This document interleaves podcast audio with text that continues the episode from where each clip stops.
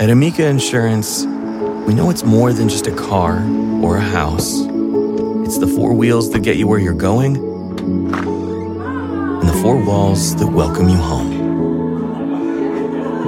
When you combine auto and home insurance with Amica, we'll help protect it all. And the more you cover, the more you can save.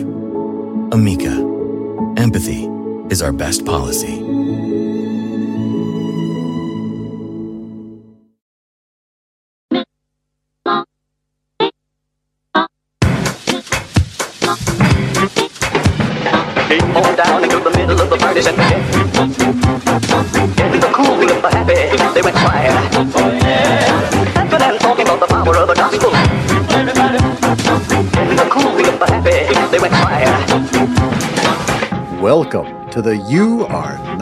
So Smart podcast, episode 172.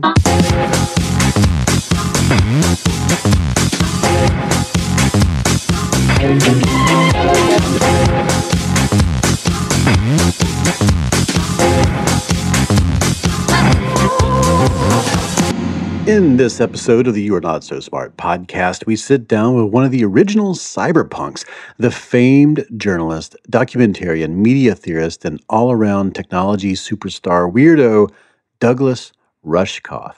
He will talk about his new book, Team Human. Rushkoff coined the terms viral media, digital native, social currency, and he is currently a professor of media theory and digital economics at the City University of New York. He's a titan of talking about technology. Team Human is his 10th book, and it's about, um, well, it's a bit of a manifesto. In it, he makes a case for returning to the cyberpunk ethos, which is, in a way, the psychonaut ethos. Today, the counterculture he imagines would revolt against the algorithms that are slowly altering our behavior for the benefit of shareholders mainly.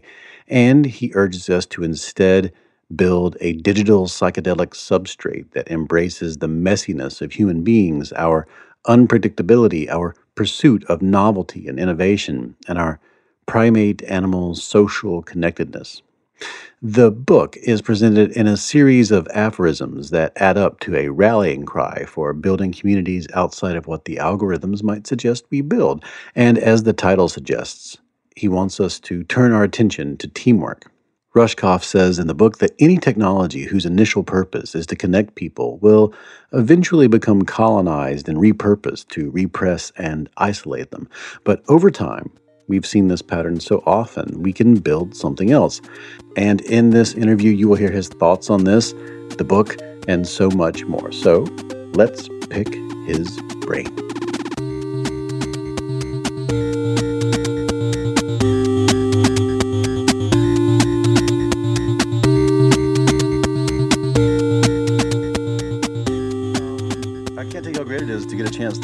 To, talk to you. I've uh, all I have followed your stuff all it feels like my entire life. Um, no, so have I. uh, and uh, I've um, I, I remember and and forgive me if, if I'm like totally off here, but I think I remember uh, something you did about uh, selling out and how that had changed over the years. And um, I had uh, I remember telling lots of people about that. And and then when I saw your book, I was like, I wonder if you if it, if you used that phrase anywhere in here, and you did. And I was like, ah. oh, I did. Oh, that's good. Yeah, well, because it was that um, I did that frontline show, Generation Like. And Yeah. I had gotten on the. Uh, it happened kind of coincidentally because I was looking at um, I was I was uh, chronicling Tyler Oakley, who's this Facebook celebrity who uses his entire show to hawk products and he kind of pretends that he's just like oh i wish taco bell would have a new flavor of taco. I'm going to talk to them. And, and of course the whole thing is stage A- and i asked uh, i started asking sort of fans of his teens that i would meet well do, don't you care that he's you know a sellout? Doesn't that mean anything to you? And they didn't know what sellout meant. So then I just started to interview. Whenever I would interview a kid, I would say, "What's the word sellout mean?" And they would never know. They'd go, "Uh, like when you're you you sold out all the the tickets at a concert." Or uh, so there was just no concept of it, which was that was interesting to me in itself.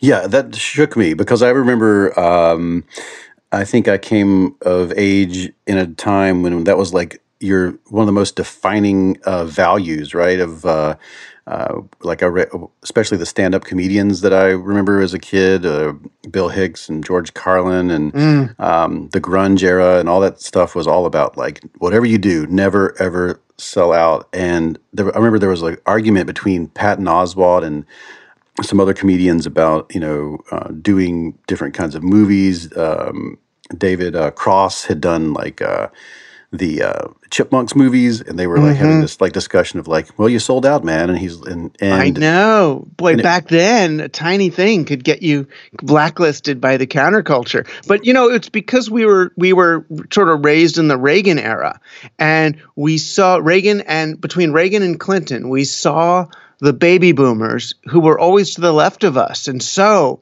you know, friggin' hippie valued, you know they they sold out to such an extreme you know they, they all just got their Saabs and their volvos and turned into you know yuppie scum.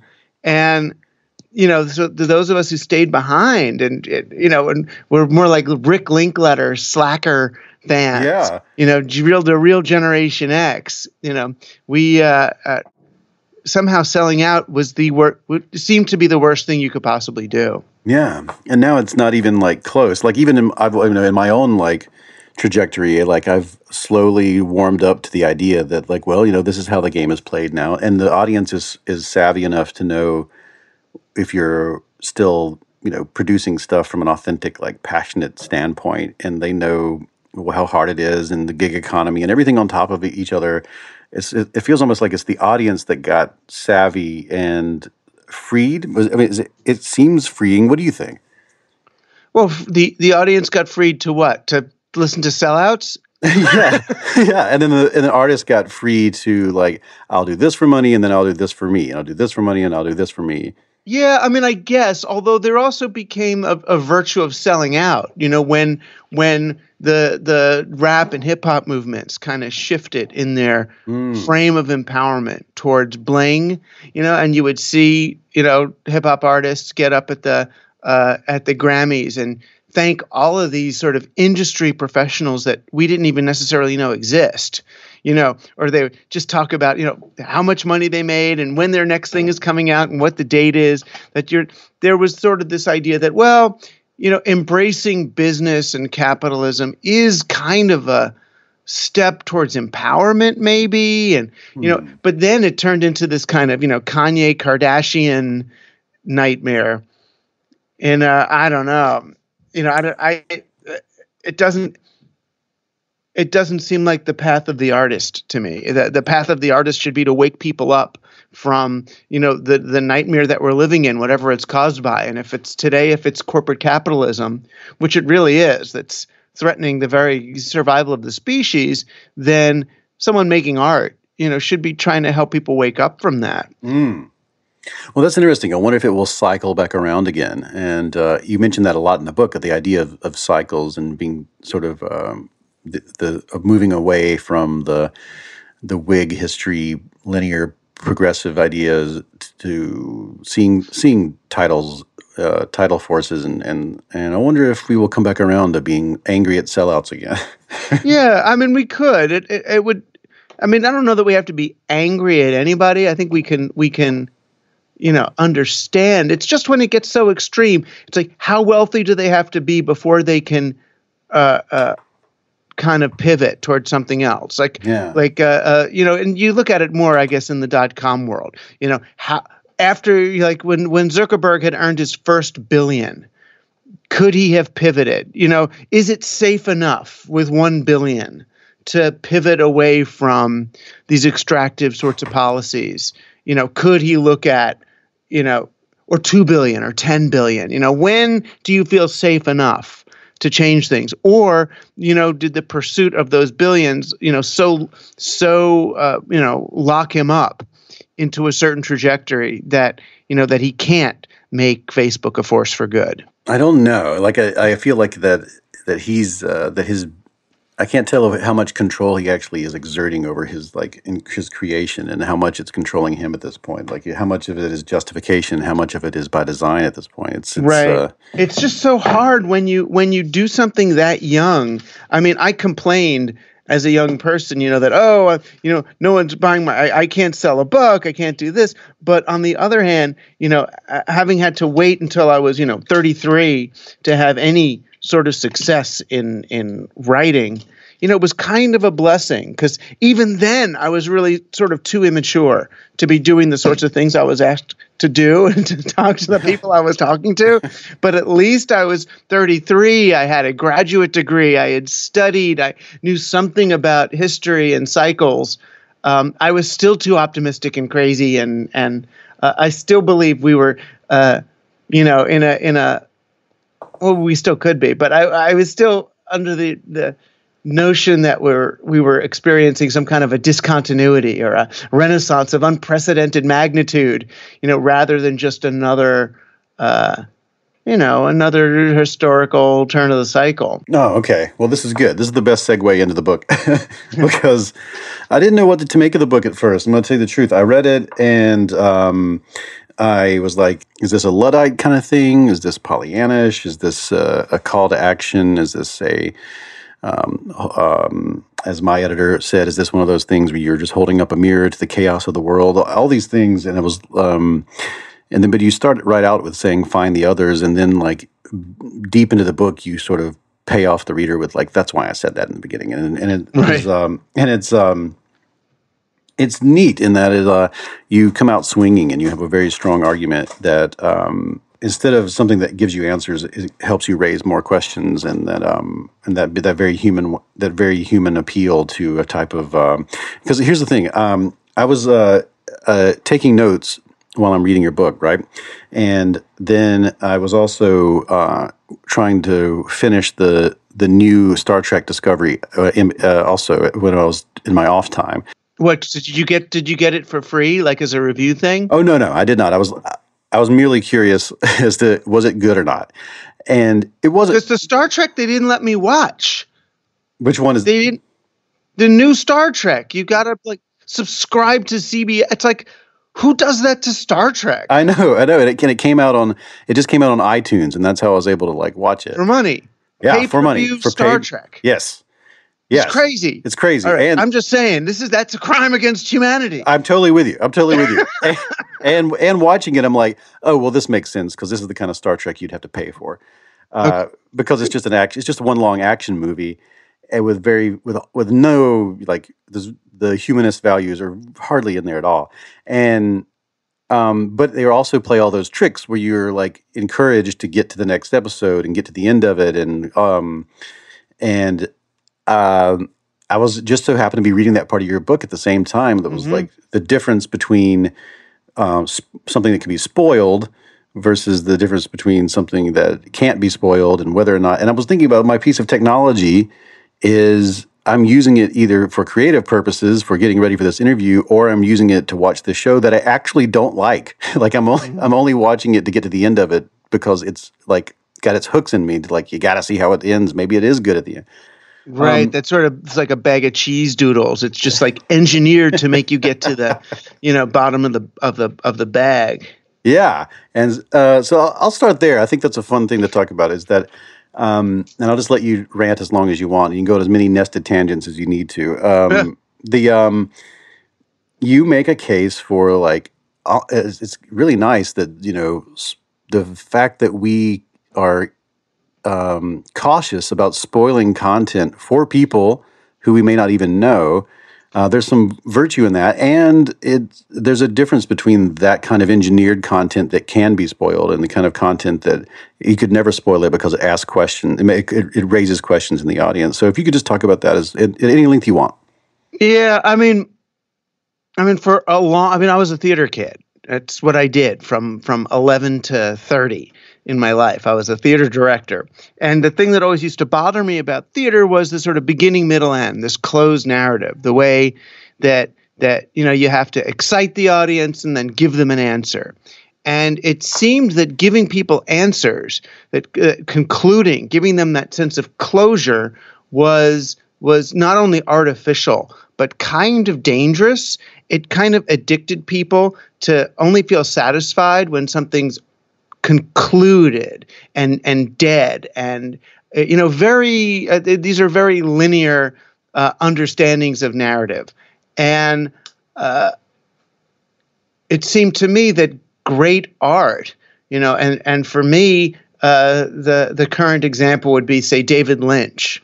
Mm. you know Lynch doesn't answer. There is no conclusion. There is no uh, official moral to the story um, that that what he's doing is opening up spaces of, of awe and wonder and confusion. And that's where human beings excel. Computers are really good at closure, at deciding is this a one or a zero? That's all fuzzy logic is. It's it's it's getting to that resolution, that that um, uh, fidelity through clarity, mm. through through perfect uh, perfect memory and perfect reproduction. So if computers do that, what do humans do? Humans do something else. Humans can embrace and sustain ambiguity and ambivalence. That's where the weird, quirky, liminal, strange places of what it means to be human are. And it's it's I understand why we want to quell those because they can be uncomfortable and they're open-ended and they're strange and they're squishy, but that's where um, what makes us special lies. That's where the uniquely human happens. And my my teachers and the the professionals in in Hollywood and all will say, "Oh, well, if this is what the audience wants, this is why it's more popular, this is what they'll pay for, and if you want to be paid to make art, then you've got to give, you know, dance and and and give them a, a happy ending or a conclusion or kill everybody or get to the end you know and have it have one clear ending. Or uh, and and to me the sort of capitalism and and the entertainment industry as a whole, of course, is more consonant with those kinds of stories because that's the story of capitalism. That's the story of consumption. It's fake, but it's like just buy this one thing on TV and then you'll feel good. You know, hmm. get this bigger house, get this better car, and then you'll be okay, and then it's fine we we know that that's not true but you know we can't help and and a lot of people can't help but still buy into it but still go to the you know the car dealer or the blockbuster or best buy or wherever it is to get that um to get that thing. And I wanted to really distinguish between this sort of open ended art of an Escher or a Kubrick or a, a, a, a Kandinsky or or or David Lynch or um, Zadie Smith. The, these people whose books and movies can't have spoilers. The only thing that could have a spoiler would be art that's about money. You know, so a spoiler is kind of like an intellectual property landmine. Mm. You know, so once you've watched episode 17, you've exploded that landmine. But now you have that intellectual property. If you tell someone else, then you're spoiling that Netflix series for that person. And worse, you are devaluing the IP for Netflix or Amazon or whoever it is that's depending on those little spoiler bombs to go off in the right in the right sequence. And that's kind of silly. I yeah, mean, is there a spoiler in in Twin Peaks? Is there a spoiler in in uh, uh, Eyes Wide Shut? You know, it's like no, it's like what happened? I've seen it, and I still can't give you a spoiler. Yeah, that's so good. Uh, right, it, because it's not because it doesn't have an answer as such. You know, and and if we don't if we if we don't have space in our art and culture for answerless questions, then we certainly aren't going to have the tolerance for them in our world. You know and that's the real world that we're living in is dealing with unanswerable questions. How do we deal with poverty? How do we deal with with climate? How do we deal with these chronic, ongoing sorts of problems that aren't going to be definitively, completely solved. Mm-hmm. Well, I feel like this is like that for me. That really helped me. The the book really gelled in that moment because it, it's uh, you you make a lot of you you you you describe a lot of things that that that add up, and, and sort of the format of the book is, is set up that way with the aphorism format, right? And it's sort of a death by a thousand cuts kind of thing, where you're like, okay, I'm really this is really gelling here. Where the the idea of these algorithms and these um, institutions trying to predict human behavior and like maximize whatever it is their goals are, and then turning around and now they're like actually influencing human behavior toward those goals instead of just trying to make sense of them or understand them. There's it reminded me of this Evan um, his name Evan Williams the the Twitter guy was right. like he said that um, if you drive down the road and you see a car crash you're going to look everybody's going to look but you know the internet interprets that as that's what everybody wants and so it supplies that because that's guaranteed engagement and then, then you end right. up in the internet that's just car crashes and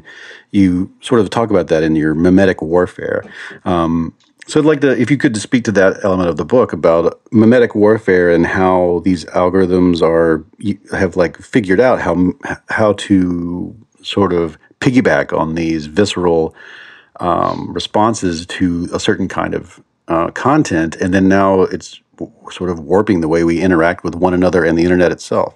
Well, it's not just uh, i mean it's not just the algorithms that are doing that. It's it's our president who's doing that. Mm. you know this is the the the formula of reality tv say is to take footage of real life and then edit it and recombine it in such a way as to tell a sensationalist car crash like story no matter what really happened so you sort of edit reality to make it more sensationalist so that people stop with the remote and look at, you know, the girl being embarrassed or the guy being, you know, runned over or whatever that that that whatever we want to concoct. So uh, it's really hard for reality which may be boring at times or confusing or unresolved to compete against what you know what what Trump or another politician might say happened. So you you it's it's sort of this competition, and this is what memetics is at this point. It's a competition for whose words go on top of that picture. So you see a picture of a bunch of poor people walking with little packs. And you look at that picture on MSNBC and it says, you know, migrant caravan, refugees, hungry, um, you know, uh, mothers and children, you know, escaping violence and rape, looking for safe haven. You know, and then, you know, you go onto Fox and you can see Trump's label on that, which is America is being invaded. Mm-hmm. And which is going to stick more? Which is going to create a faster, better sensationalist hit? It's the one, it's that label. Invasion. In, oh my God, we're being invaded. We're being invaded. Let's build a wall. Let's do this. Let's get some guns. Let's send down the army. Invasion, invasion. You know, that when that label sticks, whether it's, you know, the crooked Hillary or crazy Bernie or whatever those labels are, um, the, the, those are more uh, memetically effective because they they resonate with uh, uh, sort of archetypal, deep psychological fears. They um, use, whether consciously or not, they use simple neurolinguistic programming tricks like taking two words. I did this when I when I came up with the phrase media virus. It was to do that, to take two words that had been unassociated, put them together, and that sort of creates a new slot in a person's brain. It creates a kind of an openness. And I was doing it uh, uh, and I said in the book, here I am now doing it, um, and watch this is going to catch on um, because what I'm, I'm I use the technique of viral media to promote the idea of viral media or what it was, but that's that's what algorithms do. That's what they I mean, and they don't do it through the common sense or through the uh, some sense of nurturing humanity of well we have to help people get off smoking or we have to stop teen pregnancy or we have to you know uh, uh, get human beings to be more compassionate with one another. And they're not thinking about it that way. They're just doing get eyeballs get attention create mm-hmm. sensation by any means necessary.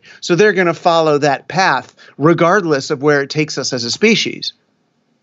Well, this so I think that um, I look at that, and I was looking and thinking about what you talked about when it came to um, art that had answers and art that's that's geared toward you know it's being engineered like a bag of uh, you know like a bag of cheese doodles.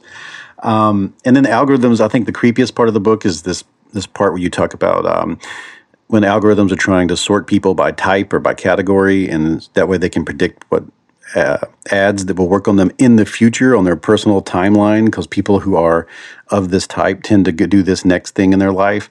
Um, you talked about the probability that somebody would go on a diet might be somewhere in like the 80% range. And, but if you target ads toward them, you might push them, you know, into the 90% range. And, and there's this, it sloughs off that 20% of unpredictability and humanity, uh, people who buck norms or people who do unpredictable things. And, um, this whole idea of the algorithm by way of prediction altering the thing that it predicts um, that really creeps me out man. Yeah it's a little upsetting because i mean I, I was i came up with that as i was trying to explain to people why algorithms are a problem. In other words if they're just getting you the kind of toothpaste that you really want or that you wanted all along then what's the problem there? You know, and oh, and I wanted gel toothpaste and I didn't even know it because it knows the kind of person I am.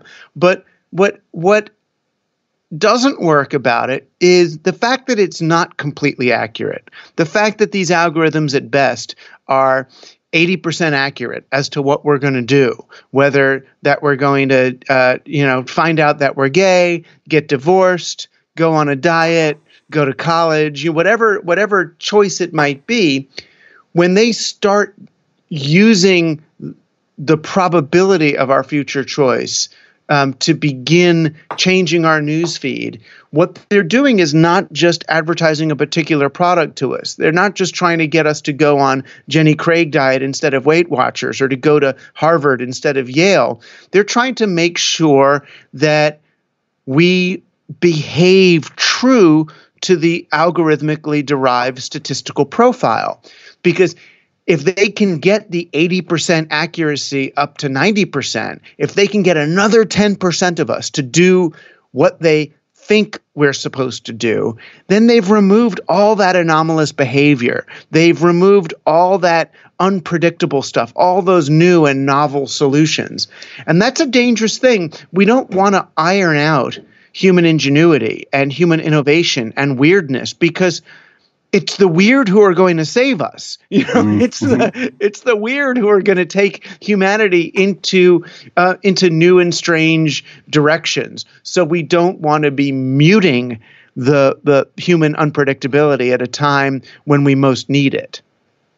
Well, this is the this is really comes to the core of what the book talks about. Is this um, you know being the weirdness of humanity and the ambiguity both in how we behave and how we uh, interpret um, our reality and how we affect reality and how we affect change and how we are connected to one another. Uh, you, your sort of central thesis speaks of something a lot, of, which is the idea that we create these tech, these technologies and then we create the, they them these marketplaces uh, and technology could be from language all the way up to the internet and and then institutions and then those things that were built to connect us start to disconnect us because they contain what you call an anti-human agenda. So what what do you what is this for people who are we're trying to get into this idea? What is the anti-human agenda to you?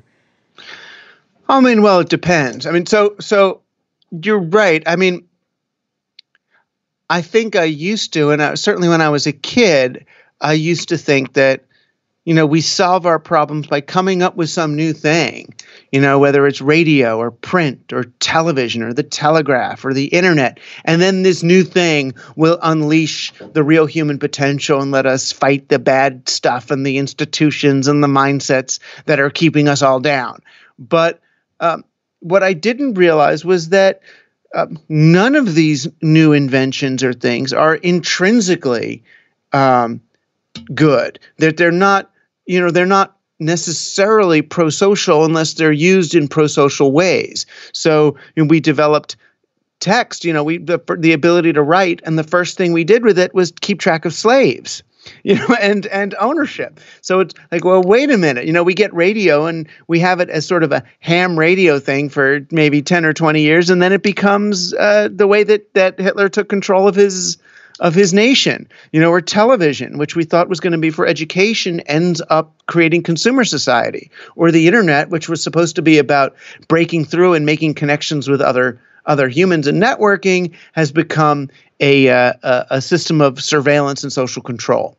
So how does that happen? Well, it depends how far back you want to trace it. You know, for for me today, it feels like um, you know unbridled corporate capitalism is is the problem mm-hmm. that when you have and this is sort of what my last book throwing rocks the google bus was about that you can have a great smart bottom up technology like google developed out of a dorm room at stanford but once they've taken you know a few tens of millions of dollars from investors who want to make a few billions of dollars off that investment you know if they want a 100x or a 1000x return on their investment you're going to have to create an, a really evil extractive platform that you're not looking to make a sustainable business. You know, if you just want to make 1 billion, you know, then maybe you'll be okay, but if you need to make 100 billion, you're going to have to do some nastiness. It's just it's just how it goes. It was the the the Twitter problem, you know. And I always talk about when I saw Evan Williams, who is a friend of mine,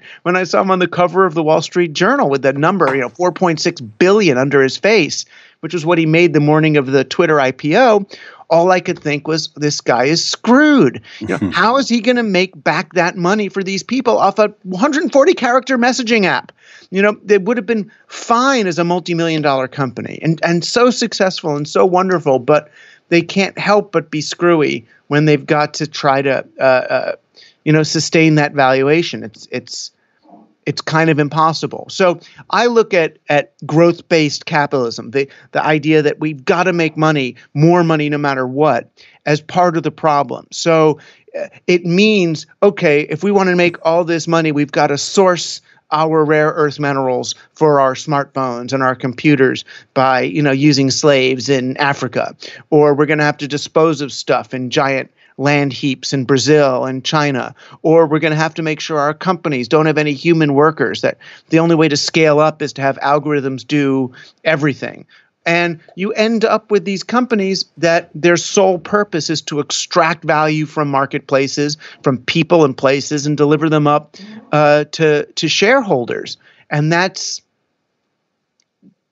that's how we get uh, this sort of devastation that we're that we're experiencing today. I mean, does it go further back than that? Well, yeah. I mean, some people blame agriculture that you know once we stopped hunting and gathering and settled down and uh, and we're you know. Uh, kind of fighting over land and whose land is it and dealing with the difference between a, a commons and a, a, a, a and an enclosed uh, uh, owned piece of land that that you know that that became the conflict. Others go even further back to to the sedentary lifestyle to once we once we had homes that we wanted to protect and women were kept in the home and you know men would go out that that sort of set up the the imbalances that we're still uh, wrestling with today when the difference between your kind of private self at home and whatever you're doing and and and uh, uh, thinking of your family over your your friends you know because they're they're blood relations and lineage and um, so you know it depends where you know where where it goes to but the common thread in any of these is looking at well where do the where does the innovation, whether it's a technological one or a media one or a cultural one, where does it stray from helping us organize and socialize and work together to isolating us and leading us to want to compete against one another rather than work with each other. Mm-hmm. And you know this last this last one made it really easy to see because the internet in just you know 10 20 years went from this dream of a of a connected collective uh, human organism to one of utter isolation, alienation, and atomization, where we each live in our own silo with our own, you know, algorithmic feed. I mean, you couldn't see this this divisiveness happening any more clearly, and that's why then you know I ended up writing that piece or doing the TED talk about the billionaires I met because they are are literally trying to use their money to escape from the rest of us. They mm-hmm. believe that civilization is doomed thanks to their own activity, and that the best they can do now is create some kind of a shelter or escape pad or upload their consciousness to get away um, as individuals from the rest of the human organism. Mm-hmm. There is this sense, and I feel this has trickled down or it's, it's it's cascaded somehow through the network because there is that like I remember the I mean, I I I hearken. It's, it's really funny. I can like back in my day, you had to do this, like it. You know that feeling of like trying to return to the land is is is part of. If you've been an internet citizen for a long time, you remember the wild west weirdness of it, and then and then it turns into a shopping mall, and you um, you feel that um, that sense that oh no, it's been ruined, and it's um, you talk about the the uncanny valley. I thought that was a really great part of the book where um, all sorts of things start to enter the, the uncanny valley. Even like Facebook in the beginning was this had that a little bit of a wild west feel to it, and now it's got that uncanny valley feel where like this isn't real human interaction, and Twitter sometimes feels that way, and um, everything can feel that way. Eventually, that suburban strangeness, and I it, it seems like, as you're saying with these with the billionaires, that the one of the knee jerk reactions to it is just say people are terrible, and that that that it's it's the messiness of human psychology that's causing all of it. But you make a different argument that is like, no, we should steer into the to the messiness of humanity. Right. Um, which it's I, the messiness that we're afraid of. I mean, the example I always use is. Um, you know, back when uh, uh, my wife had our our daughter, uh, we got a professional lactation consultant. Mm. You know, and there's these these women who then teach you like how to breastfeed and stuff, and they're licensed, and you know you can get your insurance to pay for them and whatever. And it struck me as strange because there's so many sort of old women around who will show you they're just r- regular old women who had like nine kids and know how it works.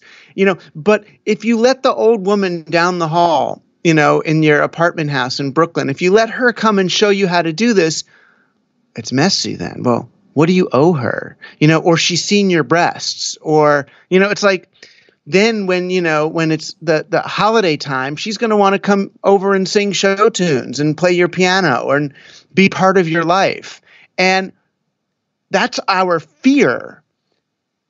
And that's so sad because that should be our goal. You know, that should be what we long for. Yeah. And all the stuff, all that messy intimacy of other humans, you know, that's the stuff that now, you know, we watch weird, you know, fake ethnic series on Netflix or Amazon to sort of remember what that or to imagine what it would be like to actually have people in your life who just walk in the back door and hang out in your home. And uh, it's so funny that we look at that as this this dirty messy strange thing to avoid. So no, I I believe that we've been trained.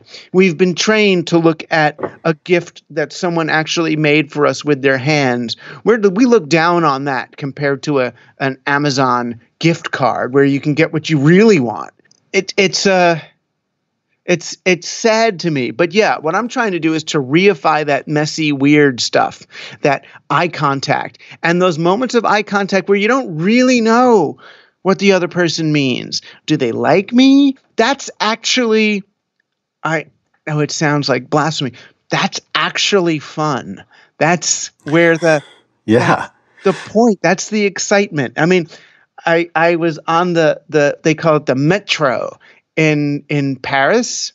This is like must have been two years ago, and uh, people look at you when you're sitting there, and I'm just like, oh my god! uh, It's like, what happened here? It's like, am I sexy or something? And uh, they're not looking at me because they actually want me to go home with. I don't think. But everybody's just checking each other out and making eye contact and having all of these um, it'd be so hard to do that in New York right now. They would Mm. arrest you, you know, but it's so um, flirtatious. And I don't mean that in, in the pickup way. It's just, uh, it was so alive with possibility and people watching and observation and, uh, you know, and I come back and I walk in the streets in Midtown and everybody's staring into their phone. You know, the, the, when I can find another person, it feels like I'm part of this conspiracy. Of, oh, there's another one. There's a person who's looking up, who's actually hoping to make eye contact with someone else in the street today. Well, what do you think of this? Uh, I've heard people uh, try to like argue against this, and I don't know where I stand honestly. But the people that you know, you'll see a picture of a bunch of people in the 1930s on a train, and they're all have their heads buried in a newspaper, and then they put that next to people with their heads buried in their phones. And they see, they're like, see, it's it's no different. Or they talk about you know if somebody has their head buried in a phone, they're interacting with people they know on social media, or they they're not completely disengaged from the human experience. They're just experiencing it in a new and different way, and they're saying like, you are a luddite. You're just uh, you just don't like technology. What do you, what is your pushback against that? Luddites love technology.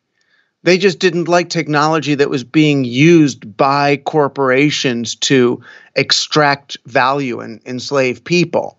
So a Luddite can love a smartphone, but hate a Facebook algorithm that's programming the smartphone's user, right? So there's there's a difference. And I would say that, you know, the difference between somebody sitting and reading the New York Times on a streetcar um, and somebody being engrossed in a smartphone. First, their chances are they're not texting with some other person. Uh, if they're they're stuck in some uh, mind loop. Uh, you know that that the thing is done. Um, you know, yeah, I don't have I don't have a problem, particularly on a subway, uh, uh, with people sitting and reading or doing something. They got their long commute and they want to be entertained, or they've got their little headphones and they're watching Netflix. Um, that's a weird, you know, that's what it is. But walking in the street, I don't remember people reading newspapers as they walk down the street or I, I I felt like there were these public spaces where there was chance encounters between strangers. Um, that now you know you kind of you kind of have to be a dog person or something to have those experiences. Well, I, I I agree with you on that. I, I, that's um, and I feel uh, I don't know if this was intentional or it's just you know it's just serendipity. But I was like, as I was reading the book, I was like, this feels like a little bit like those psychedelic uh, arguments. The the tune you know turn on, tune in, drop out, and then of course then you like get to Leary in some point, um, and it, and a lot of that was pushing against some of these ideas that you you're talking about, and uh, that was one way of doing it. Um, Yeah. of like saying, "Well, I'm just gonna just disconnect and and uh, go on a psychedelic journey." Um, but then you know, the internet is a psychedelic journey, and um, you, I could tell. is. I mean, the internet is a psych. I mean, and that was what Leary used to talk about. He said that the that the internet was was the new acid. You know that it was going to be the new the new LSD, and it is. It's just as powerful as LSD on a certain level, but um, when you take LSD, and this was again Timothy Leary said the thing that the the the way to make sure that you have a good trip is to to be conscious of your set and your setting. That means your mindset that you have going into it. In other words, if you if you've got a mindset of panic or evil or fear, um, then you're going to extend that you're going to magnify or amplify that and then your setting where are you taking the drug you know so if you're taking you know lsd in uh, you know in in uh, uh, you know in a war zone or a refugee camp or you know you're gonna you're gonna magnify uh, some some horrific uh, uh, hor- horrific phenomenon in your in your perception. So you Mhm. got to kind of have to think about both. And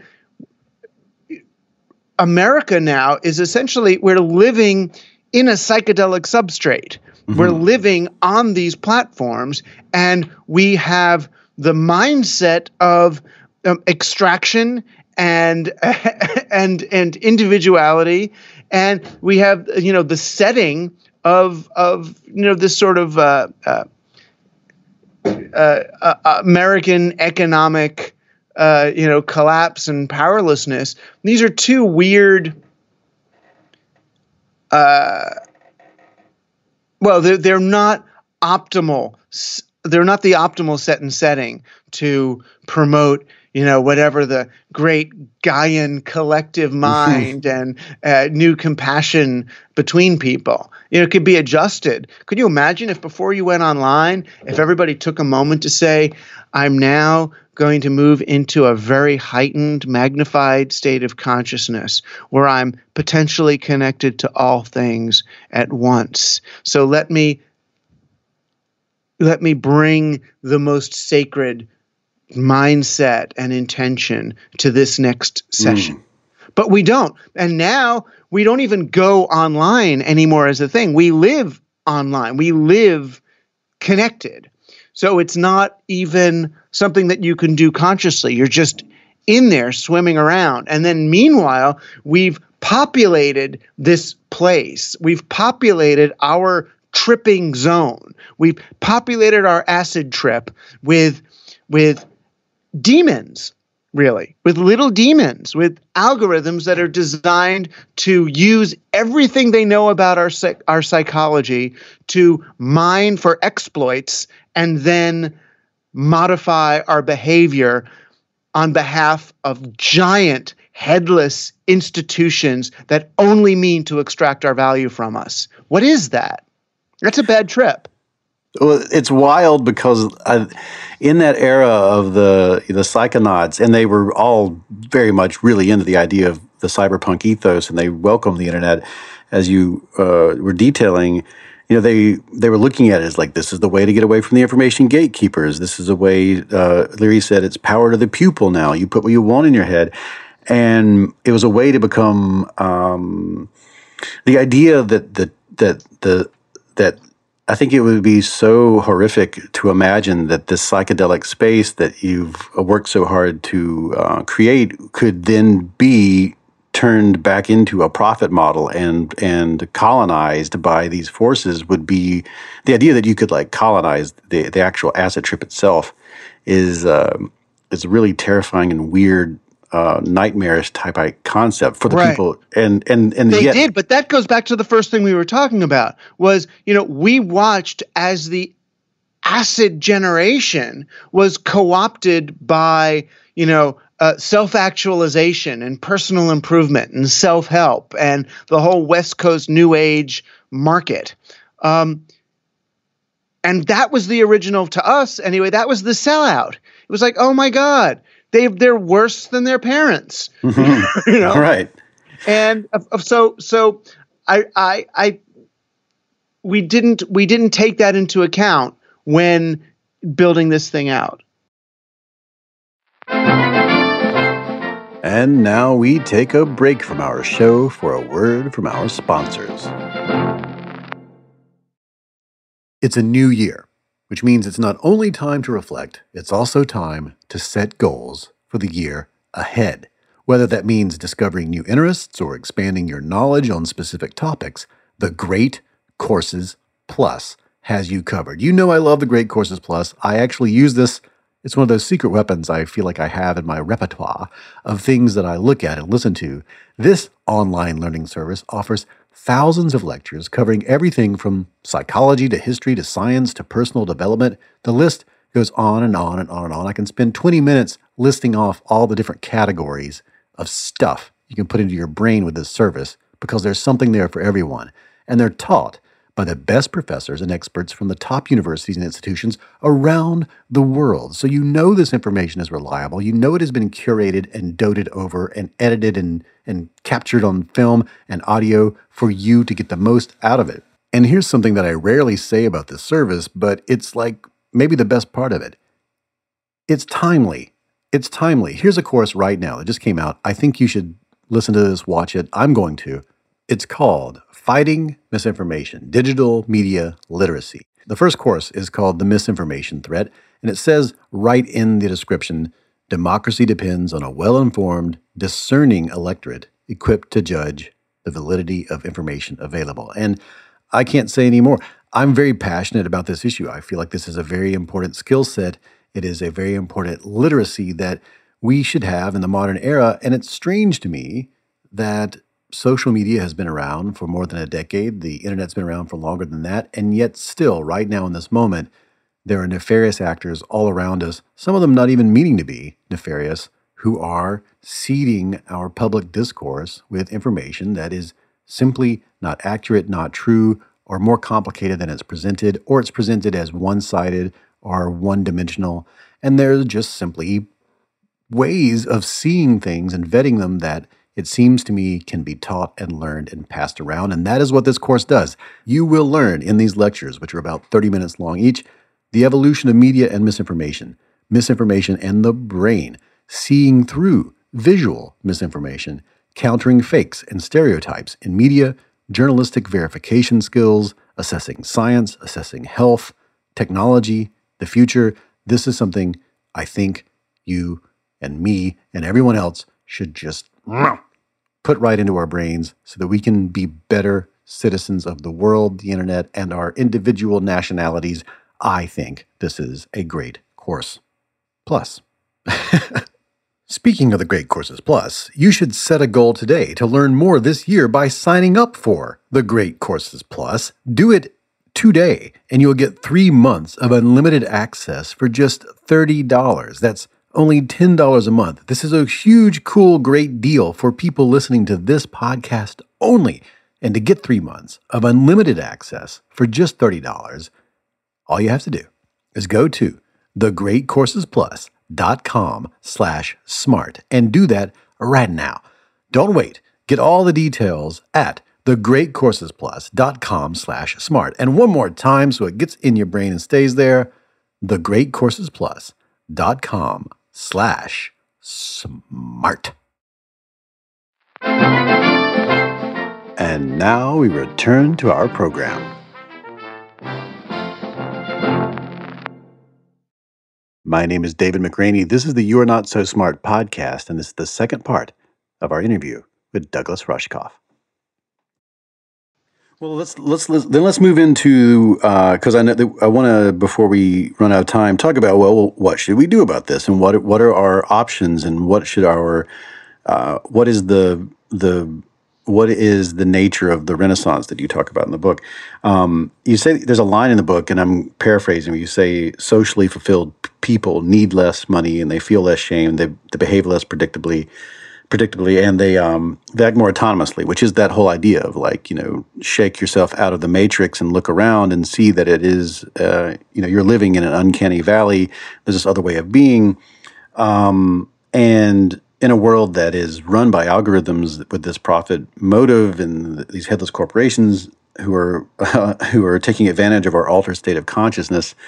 Um, I'm gonna just sort of sit back and want to hear you talk about some of the things that you suggest are ways to to enter into a renaissance where we've we've had the revolution. Now we need to figure out which ideas are worth keeping from previous eras and which ideas are worth iterating on. And what is um, by way of getting into it i want to talk a, a little bit about uh, autonomy versus um, autonomy and interdependence as the way you frame it as individualism versus conformity which seem like these uh, extreme ways of, of like dealing with this new place, and just uh, just start from there, and we'll get into this last part of the of the book.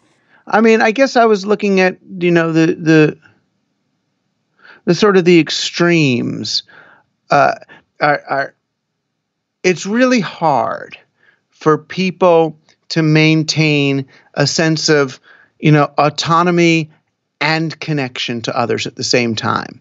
You know, it's tricky. It's almost like family dynamics. How do you be yourself and be part of this other thing. Mm-hmm. And I feel like as civilizations, we tend to err on one side or the other. So America has erred on the side of strident individualism. You know, your freedom as an individual and all that. So we've lost our shared values and our cohesion, our ability to coordinate with each other.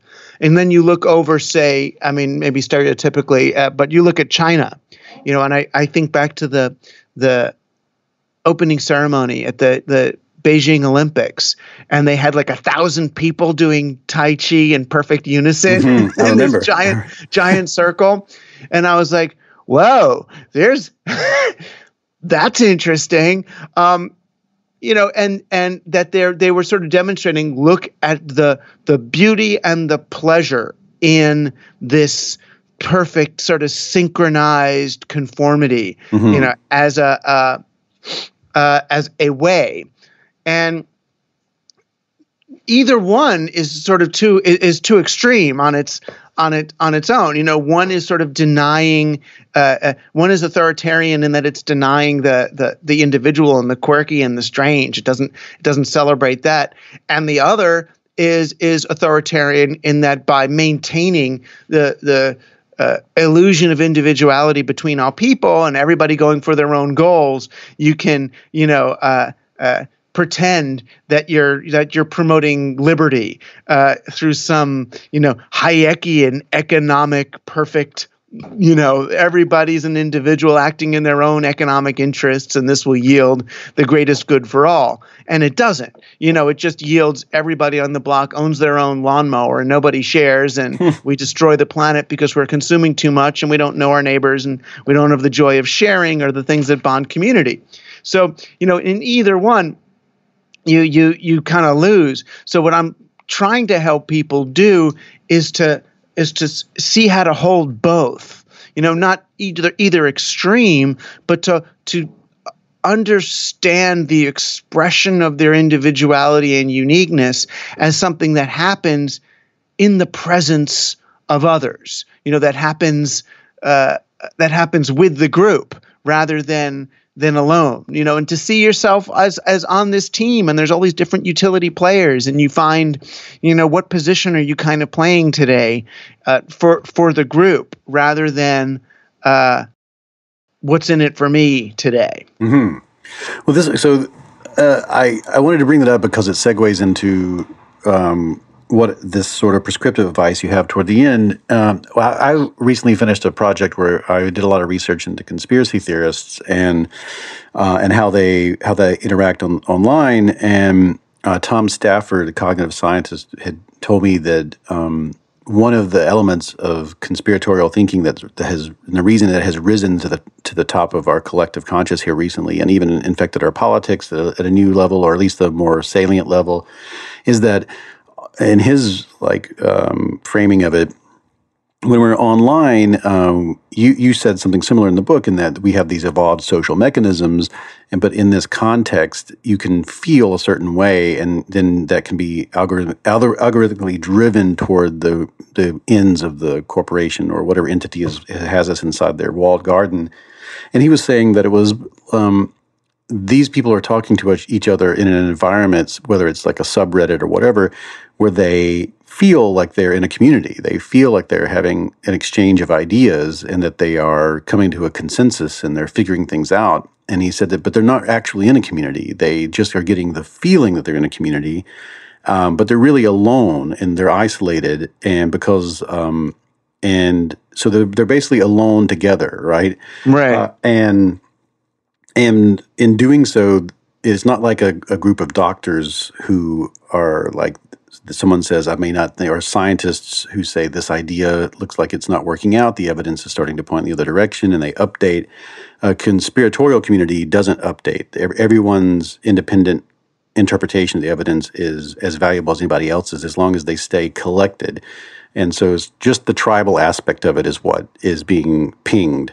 Um, and it feels like you know that's a dangerous place and it, and it seems almost like a, a stop, a intermediary step in toward the future that you're imagining. Where how do I be remain an individual, but also have community?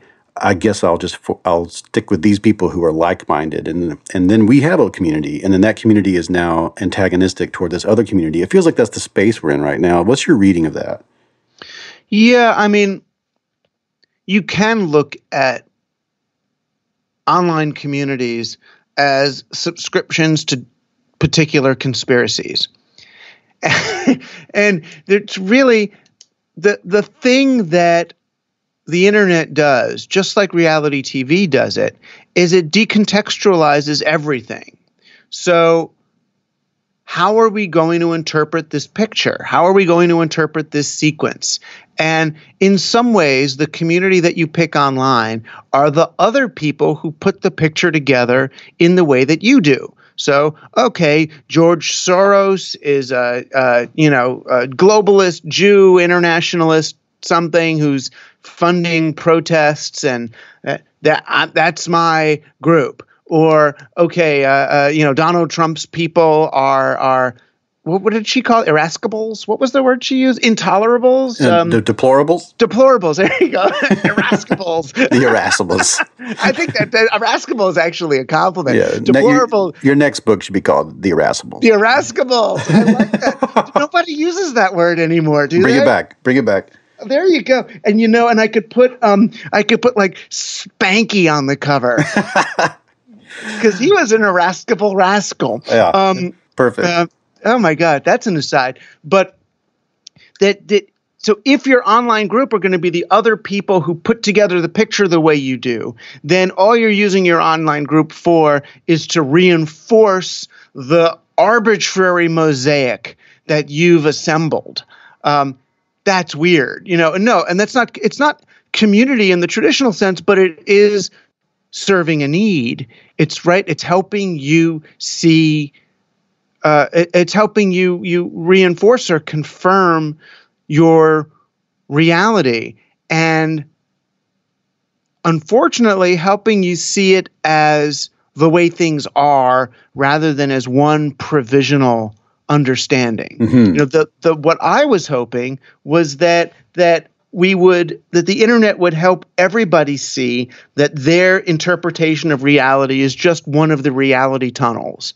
You know more of a sort of robert anton wilson perspective on the mm. world where everybody is in their own tunnel. Everybody puts the picture together and it, it's fascinating. Oh how do you see it? Oh how do you see it? How do you see it? We all see it differently. And the fact that we all see it differently helps us know that none of us is really seeing it. And what these little groups do online is the opposite effect. Is it like it becomes your um, uh, your group's understanding of things? It becomes cultish, becomes the way it is rather than a way to understand it. And once we're there, then we're not human anymore. Mm-hmm. Then then we're you know then we're trying to interpret reality with the again with the almost historical validity the literal historicity of the algorithm yeah um, um, my friend Aleister Crowell um, who uh, uh, writes about this kind of stuff he he told me once that on the internet if you say you want a grilled cheese sandwich, you're not actually presenting an argument for a grilled cheese sandwich or the value of grilled cheese sandwiches. You're saying, help me find the grilled cheese room because that's really what I want. I want to, you know, want to find the like-minded grilled cheese enthusiasts. And, and so when you proclaim what you want, you're helping the machines find the group you want to be part of as opposed to the machine uh, helping you have a conversation in the group that you're already in. And um, and I, thought about that because toward the end of the book, you really make this bold statement of saying you, you bring back the statement of find the others, and a lot of the book is about um, our our our desire for connectedness and all of our biological proclivities for being good at being connected and getting the most out of being connected in community and and, and the weird messiness of being people is uh, being subverted by the very things we created to encourage that. And uh, so I, I want to go there before we head out and, and, and give you a chance to uh, give us some pres- prescriptive advice and some optimism and some suggestions and where you think we could go with this and what we could do to alter the course. So what should we do about all this? And we can start with find the others, but What is, what is your suggestion for um, mindfully uh, altering the course of what we're doing with this technology? Well, uh, I'm real fractal about this. I really believe that small actions make a difference and trickle up. It's really hard to do super small things. And as you do them, you kind of force the issue with the rest of your with the rest of your reality and way of living. But I mean, yeah, the call of the book, the main one is find the others. And it starts by finding the others who are like you, but then it means understanding what the other really means is the others. Find the others, find the humanity in other people. And right now, the online universe is really good at helping us see other people as adversaries. And what I would like the internet to be more tuned toward is helping us see our supposed adversaries as other people. You know, and then how mm. how how do you do that? Um, it's that's not rocket science. That's just as easy, just just as easy as as as uh, as as what we're doing now. Um, so that's my main call: is find the others. Look at you know if you're if you're a a Bernie person, learn to see the humanity and the fear underlying the the Trump person's position. they're not insane. They're they're they're acting intensely human in a very difficult situation. So see them as humans rather than focusing on these you know bizarre ideologies that that we all believe. Um, meet your neighbors. you know, it sounds crazy, but that's Americans don't know talk. who they. It's crazy. I know they don't know who their neighbors are. You know, meet them. Um, celebrate your weirdness, your difference. Um, some of it's super simple. Get an ad blocker on your, you know, and uh, spend less time online. Spend more time um, touching people, looking in their eye, make eye contact, establish rapport, get into small groups with other people. You know, that's the real meaning of the word conspiracy is to breathe together. That's mm. today, that's a conspiracy. Be in a room with other people engaged with one another and you are I mean, as as capitalism's concerned, you are part of the problem. You're not consuming anything. You're not producing anything. You're just enjoying other people. Wait a minute. Stop. You know, there those people's time is value to our platform. Stop talking to them, enjoying them, having sex with them, and let them get back on one of our platforms. Um, I think we can reform education. You know, right now we're still looking at education as an extension of the market, and we want to put in as much technology in the classroom as we can to help prepare our kids for these jobs of the 21st century. And we have to remember that's not what education was for. Education was compensation for a life spent working. It was about learning how to read and write and think so that you would have dignity, even though you had to work down in the coal mines. So, what does that look like? What does it mean to spend as little time on machines as possible and as much time modeling uh, modeling a, a life of learning for for young people? And I guess you know most importantly, before we you know program humanity out of civilization we should look back on what values did we leave behind when we had the industrial revolution? What values did we leave behind that we want to retrieve and embed in the digital landscape of the future before it's settled you know what values do we want in there and how do we how do we program for that rather than just programming for extraction it's so good I, and, I, and I, I really enjoyed the book and i really enjoyed feeling challenged at certain points and then go and then finally uh, getting bowled over by your arguments and huh. um, and also i was like oh my god look at this optimism um, which felt really nice. Um, yeah, I tried to make it as hopeful a book. I mean, today, arguing that humanity has a chance of avoiding extinction is an optimistic argument. That's right. That's totally true. It's totally true. But it's it's good because we've gone through these other stages. We've had the the the era where we were scared we were going to die of nuclear holocaust. We've had the the the you know pie in the sky stuff back and forth. We've had str- all these. We we get to layer all this stuff on top of each other, and now we were like, okay, like I like the idea of taking a deep breath and saying, what is worth retrieving from before that we may have blown past in this desire to bust everything apart. Um, right. And I really dig that view toward in, in the book. It's really nice. Oh, thank you. Um, the book is uh, Team Human, and you've got a podcast, Team Human, and I will I will plug all your stuff. I'll edit the end of this so that we, I have all your plugs in the end. Cool. So you don't, you don't have to go through all that. I just want to tell you, thank you so much for your time. It's a real pleasure to actually get a chance and chat with you, man. Thank you. Ichi ni ichi ni san shi. That is it for this episode of the You're Not So Smart podcast. You can find links to everything that we talked about in this episode at youarenotsosmart.com. You can also find previous episodes of the podcast there, and you can find them at Stitcher, SoundCloud, iTunes, and anywhere else they stick podcasts these days. If you would like to know more about Team Human, you can go to teamhuman.fm where not only you will learn more about Douglas's book, but you'll also find out that there's a podcast and there's a whole project, live shows, and all sorts of other stuff. Head there, teamhuman.fm. You can find more about Douglas Rushkoff's work at rushkoff.com. That's R U S H K O F F. You can follow me at David McRaney on Twitter. You can follow the show at Not Smart Blog on Twitter. And of course, you can follow the show on Facebook. The opening music is Clash by Caravan Palace. This interstitial music is by Banjo Apocalypse.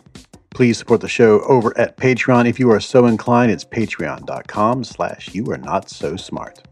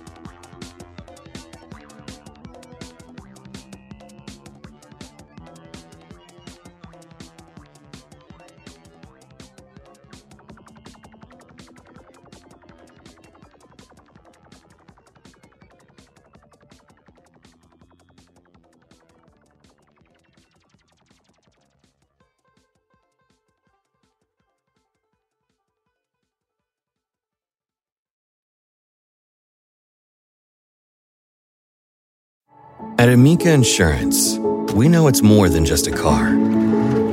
It's the two door coupe that was there for your first drive, the hatchback that took you cross country and back, and the minivan that tackles the weekly carpool. For the cars you couldn't live without, trust Amica Auto Insurance. Amica, empathy is our best policy.